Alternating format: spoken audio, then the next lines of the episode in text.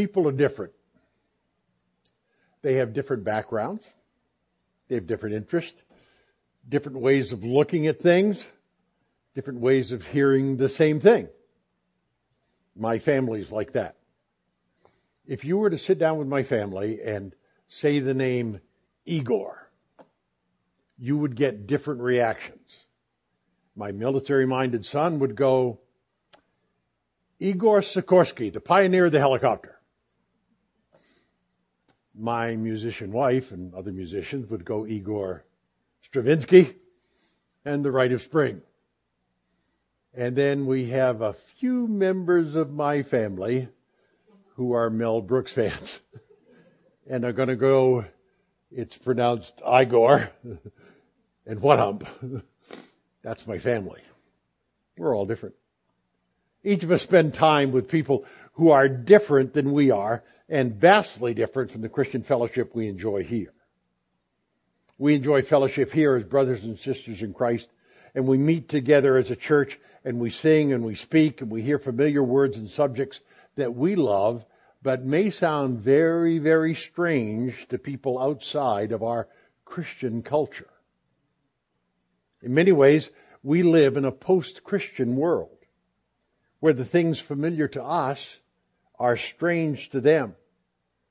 I grew up in an era where the community would never think of having events on a Sunday. Even in Greenville 40 years ago, Sunday mornings were relatively quiet because most of the population was in church. You could probably drive Woodruff Road if you skipped church and not have any traffic. It's Different today.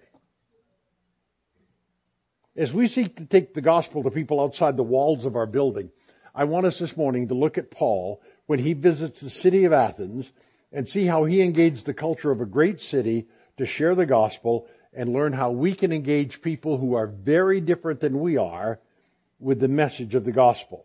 Paul used the culture he was in to inject the gospel of Jesus Christ into the conversation. So if you'll turn in your Bibles to Acts chapter 17, New Testament, it's the fifth book, right after the Gospels, Matthew, Mark, Luke, John, Acts, it's the book that gives us the history of the start of the local church, Acts chapter 17. Now, ministering to different kinds of people was not new to Paul. He would write to the Corinthian church in his first letter to them about what it, what he did as he adjusted to the people around him. I'm going to read what is, I think, an interesting paraphrase of what he wrote. He said, even though I am free of the demands and expectations of everyone, I voluntarily become a servant to any and to all in order to reach a wide range of people, whether they were religious or non-religious, whether they were meticulous moralist or proud immoralist, whether they were defeated and demoralized, whoever. I didn't take on their way of life. I kept my bearings in Christ, but I entered their world and tried to experience things from their point of view. I became just about every sort of servant there is in my attempts to lead those I met to Jesus Christ, and I did all this because of the gospel. I didn't want to just talk about it. I wanted to be in on it. Paul arrives in Athens. He's been in the city of Philippi. He's been in Thessalonica. He's been in Berea in Asia Minor. He's left his friends Silas and Timothy behind in Berea, and he goes ahead alone to the city of Athens. Acts chapter 17. Let's look first of all at just verses 16 and 17. Now, while Paul was waiting for them in Athens, his spirit was provoked within him when he saw that the city was full of idols. So he reasoned in the synagogue with the Jews and the devout persons, and in the marketplace every day with those who happened to be there. Athens was one of the greatest cities of ancient Greece. It is the home of the philosophers Socrates and Plato and Aristotle. Even under the rule of the Roman Empire, it continued to be a center for the arts and culture and philosophy. Even today, millions of people from around the world go to Athens to see what's there. But instead of being filled with wonder at the glories of Athens and being a tourist, Paul's provoked.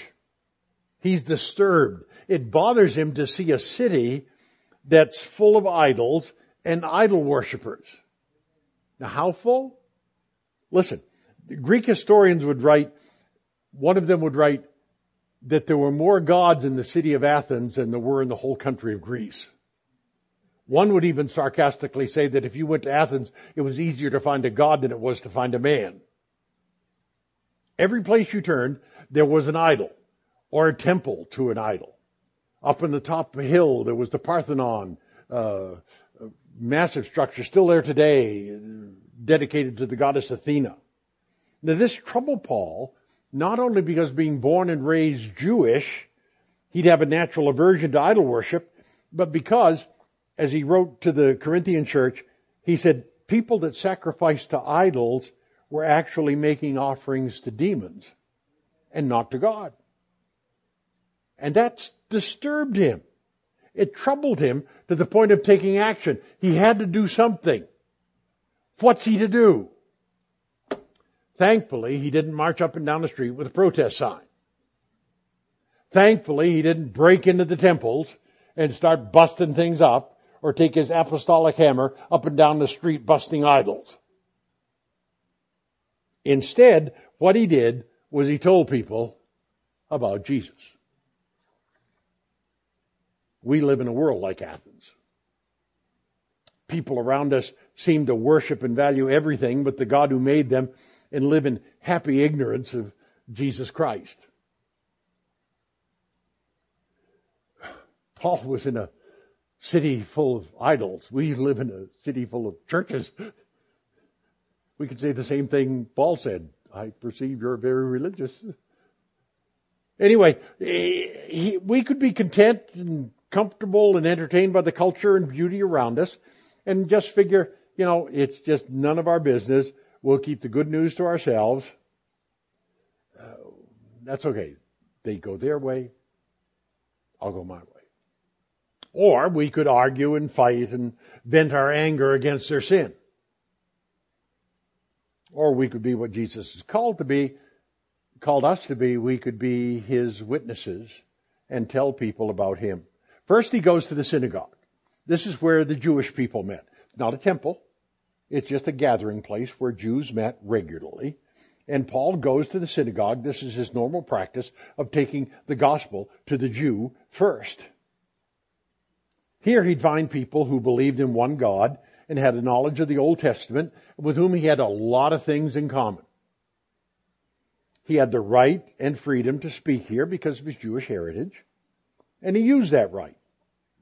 And along with the Jews, there were non-Jewish devout persons who believed the same things and were allowed to gather in the synagogue with the Jews. So he goes there and we can expect that he did what he did in every synagogue, went there and preached the gospel. There's no report of any response or anything. But he does due diligence to go to where the religious people are. People with whom he has something in common. But did you notice that every day he goes to the marketplace? The Greek word for marketplace is agora. Um, I used to say that the agora was like the mall, but the malls are dead today, so We'll, we'll get rid of that illustration this morning. Uh, the Agora was the community center of activity. Everybody was in the Agora. They gathered around every day to talk and hang out and spend their leisure time. And if we're to believe historians, they had a lot of leisure time. They sat there and interacted with each other all day long. You could see, you could see everybody you knew. You could see strangers. You could talk with strangers and that was the thing to do was hang around in the marketplace. Now Paul, Paul knew enough about their culture to converse with them and introduce Jesus into the conversation. The atmosphere there would be similar to what we'd find in a casual restaurant or a coffee shop, maybe what we're sitting next to somebody in an airplane or at a waiting room, someplace where you just strike up casual conversation. He knew the art of turning a casual conversation into a gospel conversation. Now while he does this, he's evidently overheard by another group who want to hear a little more, the philosophers. Verse 18 says, some of the Epicurean and Stoic philosophers also conversed with him, and some said, what does this babbler wish to say? Others said, he seems to be a preacher of foreign divinities because he was preaching Jesus and the resurrection. There are two groups of philosophers. Now, there are all kinds of philosophers in Athens. He just mentions two here. And I'm going to be very simplistic in this because I know absolutely nothing about Greek philosophy. All I know about the Epicureans is we used to eat at a restaurant called the Epicurea and they had great sandwiches. Religion I could get in on. but anyway, the Epicureans were a school of philosophy that taught the purpose of life was freedom and the pursuit of pleasure. Their catechism would read, man's chief end is to enjoy himself. Have fun. This world is to be enjoyed. Get pleasure wherever you can. That's how to live. And to live life at its fullest. On the other hand, there were the Stoics. This school of philosophy believed in self-discipline and self-denial. The chief end of man is self-control. They believed that their intellect was above everything. In other words, if we can't understand it, it can't possibly be true. Neither one of them gave much thought to life after death. Their focus is how to make the most out of the life they have now. Now, a curious bunch, they listened to Paul and they found what he said strange. They call him a babbler. The, the Greek word here is seed picker. Uh, they're listening to him and they, it's, a, it's kind of a disparaging term about somebody who talks nonsense. Uh, but it's interesting to listen to them even though it makes no sense at all. Maybe some of you have seen the TED talk about how to talk for 15 minutes about absolutely nothing. That's what they're calling Paul. This guy's really interesting. I don't know what he's saying, but it's really interesting. They call him a seed picker. They didn't know what he was talking about. As a matter of fact, when Paul talks about Jesus and the resurrection, they mistake the Greek word for resurrection, which is anastasis, as a proper name. So when he says Jesus and anastasis, they think he's talking about two more gods to add to the bunch that's in Athens. He's a setter forth of strange gods, Jesus and Anastasis. There will be people who don't understand our Christian language. Okay, Ron's coming up with another story. One of the interesting jobs I had when I first became a Christian was hand digging graves in old cemeteries. There are cemeteries in Maine where you can't get in a backhoe and you have to literally go in and hand dig the grave. And I worked that job with a guy named Gus. I have all kinds of stories. Any day you want to buy me a cup of coffee, I'll be glad to tell you all kinds of grave digging stories.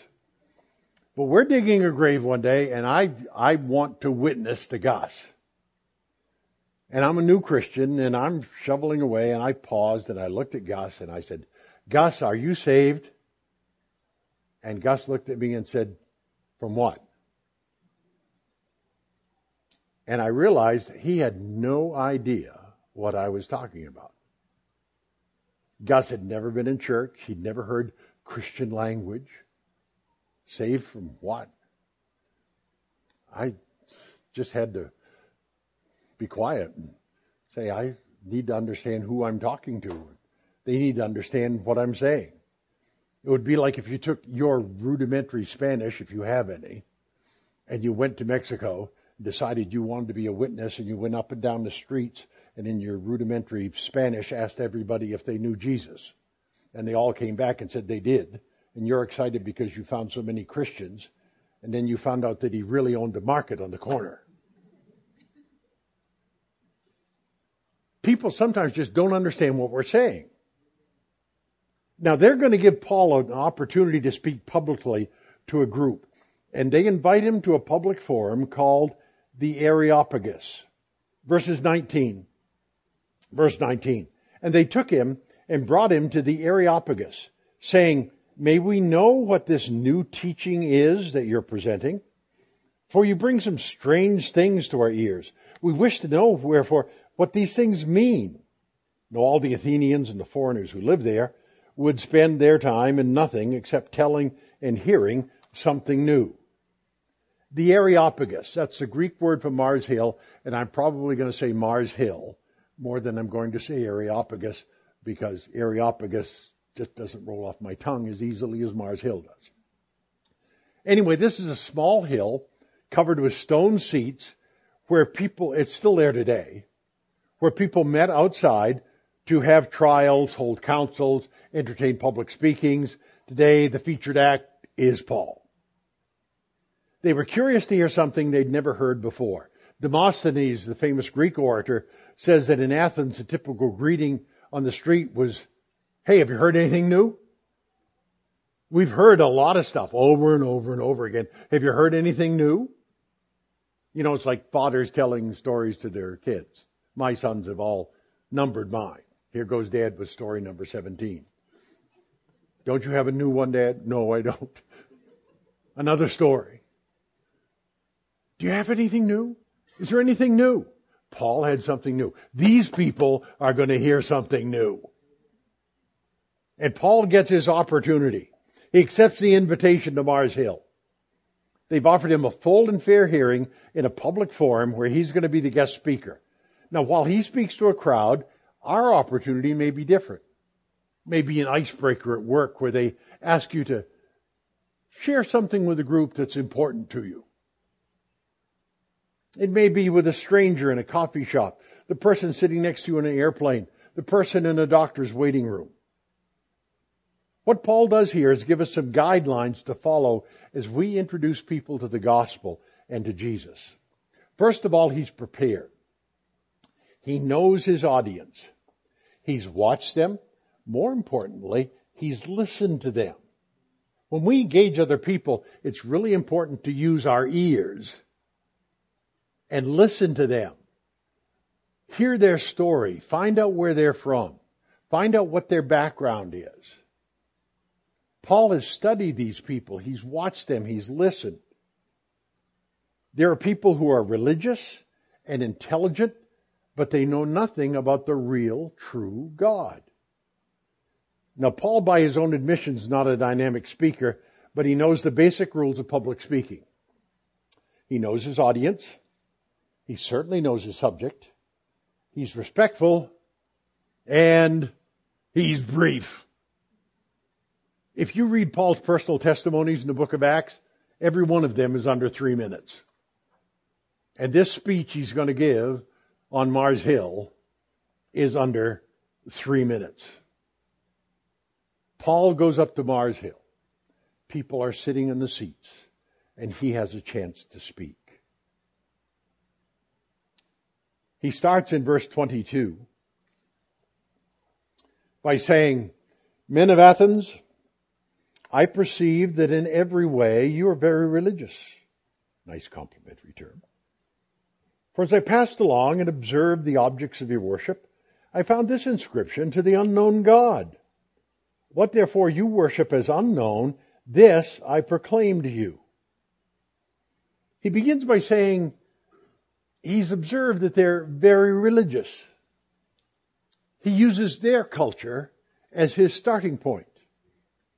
He then introduces them to his topic by mentioning their altar to the unknown God. Now they had many objects of worship. There was a huge list of Greek gods for everything you could imagine. There were gods you could pray to for love, wind, family feuds, music, war, beekeeping, medicine, vegetation, and those are just the ones beginning with A. Now the unknown God may have been their God for anything not listed in the other list.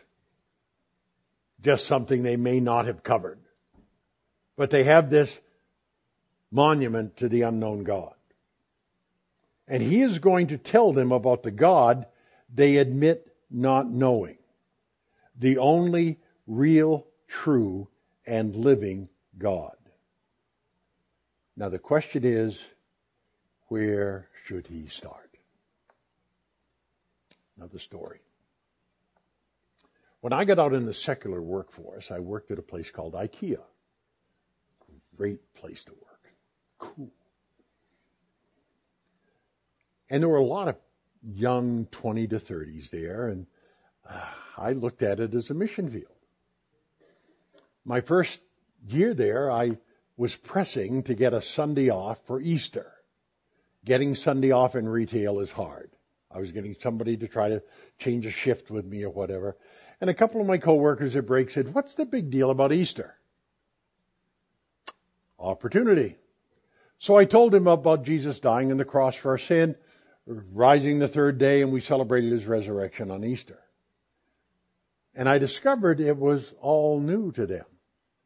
I'm working with people in their 20s and 30s who had never been in church in their lives for anything. Wedding, funeral, nothing.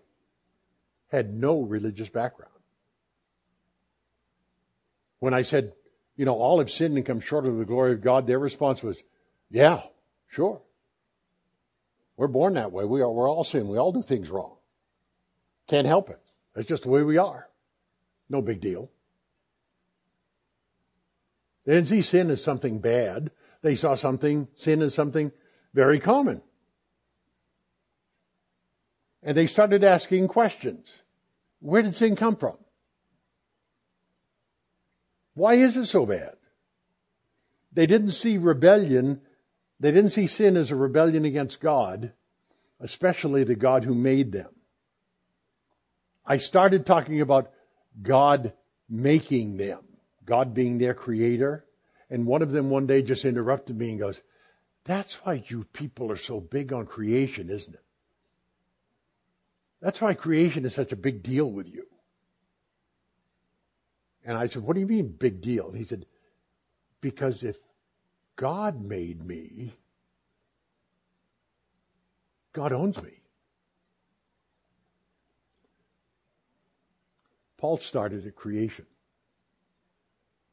He didn't start with all of sin and come short of the glory of God. Believe in the Lord Jesus Christ and thou shalt be saved. Confess with your mouth.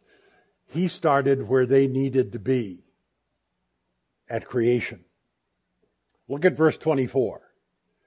God is the one, the God I'm declaring to you, is the one who made everything. The God who made the world and everything in it, being Lord of heaven and earth.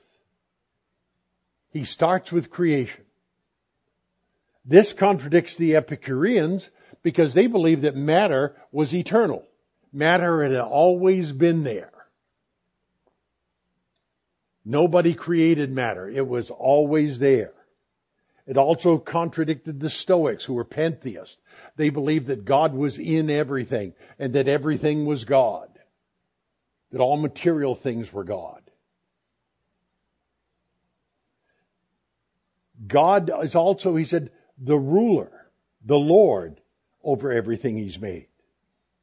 The implication of this simple statement to those hearers is God made you and God owns you and he is your ruler. This unknown God that you're talking about, he is your creator. He's the one who made you. Then he declares that God is everywhere. He said, the God who made, verse 24, the God who made the world and everything in it, being Lord of heaven and earth, does not live in temples made by man. I can almost see him here, uh, saying, he does not live in temples and raising his hand toward the Parthenon, which is just above where he's standing. He does not live in temples like that big one on the top of the hill here. He's not living on pedestals that you have scattered around the city here. He does not live in the other temples that you have in this city. He is everywhere.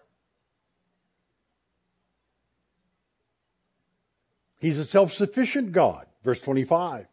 Nor is he served by human hands as though he needed anything, since he himself gives to all mankind life and breath and everything.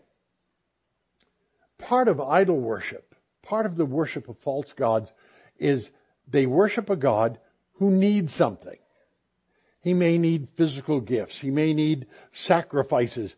He may need you to do certain things to get on His good side. In Greek mythology, if you wanted a good crop, you went to the god of uh, agriculture and you gave a sacrifice and you left it there. And the next morning it was gone. Somebody come and taken it during the night, but we won't talk about that. Uh, God needs us. I remember a preacher saying one time, he'd heard the phrase, God has no hands but my hands. If the only hands God hands, has are mine, he's in trouble. God has need of nothing. Indeed, he is the giver of everything. He gives to all mankind life and breath and everything.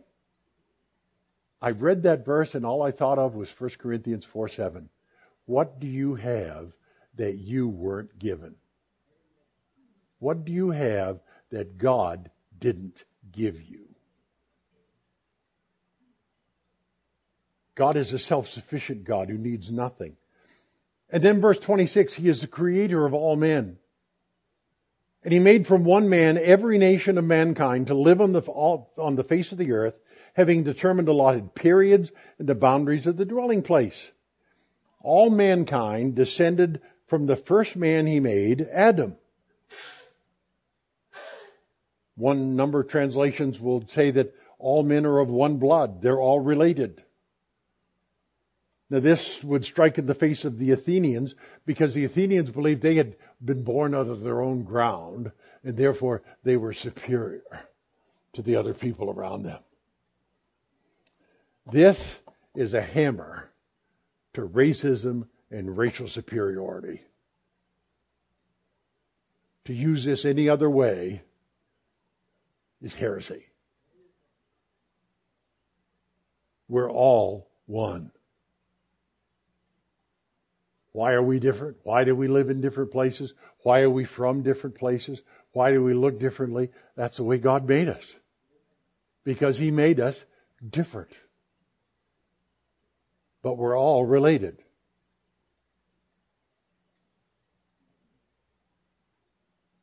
He's the creator of all men.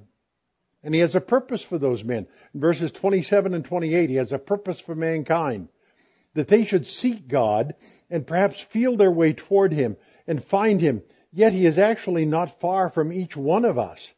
For in Him we live and move and have our being. Or even as some of your own poets have said, for we are His offspring. He created us to seek Him. Some translations would say of this, to grope after Him. He made us, and then He gave evidence all around us that He exists. We just came back from Hawaii. You look at the creation there and you go, I went. My father made this. God made all this. And to say, well, it took millions and millions of years. And God made the world around us and he says, seek me. Here it is. Look after me. I'm not far away. There's plenty of proof around. Look at the stars. Look at the universe. Look at nature. Look around. There's proof that I exist. Seek after me. I will be found. Paul even quotes their own, their own poets to buttress his point. God wants man to seek him. He quotes their own poets to illustrate it. He says, He's responsible for our existence, for our life, for our breath. Their own poets admitted it. Their own poets admitted, we are God's offspring. He is responsible for our lives. So with that buildup of these simple facts laid out in a brief time, Paul concludes his speech with a logical challenge in verse 29. Being then God's offspring, we ought not to think that the divine being is like gold or silver or stone an image formed by the art and imagination of man. Just one note here. Notice Paul says, we ought not to think. That's one thing I've learned in preaching that I really enjoy. When you're confronting sin, not to say, you ought not to think. We ought not to think. Because I'm just as prone to it as you are. We ought not to think that God is a material object. The times of, verse 30, the times of ignorance God overlooked, but now he commands all men everywhere to repent because he has fixed a day on which he will judge the world in righteousness by a man whom he has appointed. And of this he has given assurance to all by raising him from the dead. Since this is the God who made you, and since this is the God who is everywhere, and since this is the God who needs nothing, why should you think that he's made of material substances like gold, silver, or stone? Why should you think that you can make an image of him? Why should you think you could create him out of a substance or create him in your own mind? This God is real. Then he says, up to this moment, God has overlooked your sin of ignoring him. The King James Version says he's winked at it. Okay, you've been okay till now. You've been trundling along in your blindness. You haven't known, but now here's the truth. Now you have a choice. Now you have no excuse. Now you need to repent of your sin, of ignoring the God who made you and owns you. Now you need to repent of your sin of ignoring the God who made you and owns you. Why should you repent?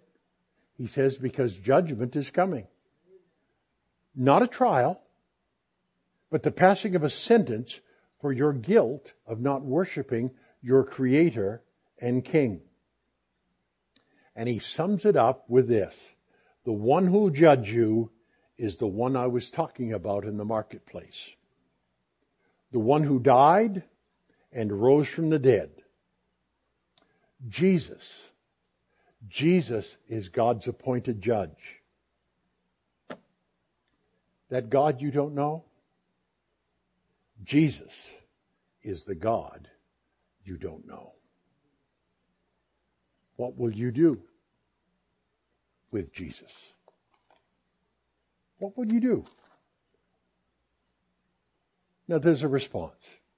Verses 32. He delivers this punch at the end. And now when they heard of the resurrection of dead, some mocked but others said, we will hear you again about this. So Paul went out from their midst, but some men joined him and believed, among whom also were Dionysius the Areopagite and a woman named Damaris and others with them. There were some who mocked Paul. They made fun of him. They jeered at what they didn't understand. They laughed at him. The gospel is foolishness to unbelievers. They laughed at him. If I'm Paul, I'm going, you're laughing at me. The last place I was in, they threw me in jail. You know, what do you mean laugh at me? But you know, that makes us, people are going to think I'm weird. They're going to think I'm strange. It's okay. It'll happen. They'll think you're strange. They'll jeer at you. And there were some who procrastinated. Now they're curious. But they want to talk later. Uh, see me later. Talk to me later. Now we know that often when people say to that, that to us, they're really saying, I don't want to talk right now. Call me later and their line's going to be busy and they're not going to respond to uh, your messages and they're just shutting you off. But sometimes that's a future opportunity. Maybe they want to talk to you privately. Maybe they want to talk to you in a different situation. But if they say they want to talk to you later, take them at their word. Say, remember you wanted to talk to me? Let's talk some more about what we were talking about. And there were some who joined with him and believed. As Paul leaves, Dionysius the Areopagite, he's the leader of activities on Mars Hill. I don't know whether he's the chief janitor or the manager of the place, but anyway, he's a bigwig at Mars Hill. He comes along. There were others, including a woman named Damaris. There's results of the preaching of the word. There's results. Sure, they're scattered. Sure, they're different. Sure, there's mocking. And sure, there are procrastinators. But they're also believers. We can engage the world around us in gospel conversations. We can. We should engage the world around us in gospel conversations. But you know something? We're commanded to engage the world around us in gospel conversations. We may find excuses. Uh, I don't have the gift of evangelism. We talk about what we love. We talk about what excites us. We talk about what we're interested in. We can tell others about Jesus. Let's be verbal representatives of Jesus to the people around us, no matter how pagan they are. It's God's work. We're tools in His hands. We plant, we labor, but God gives the increase.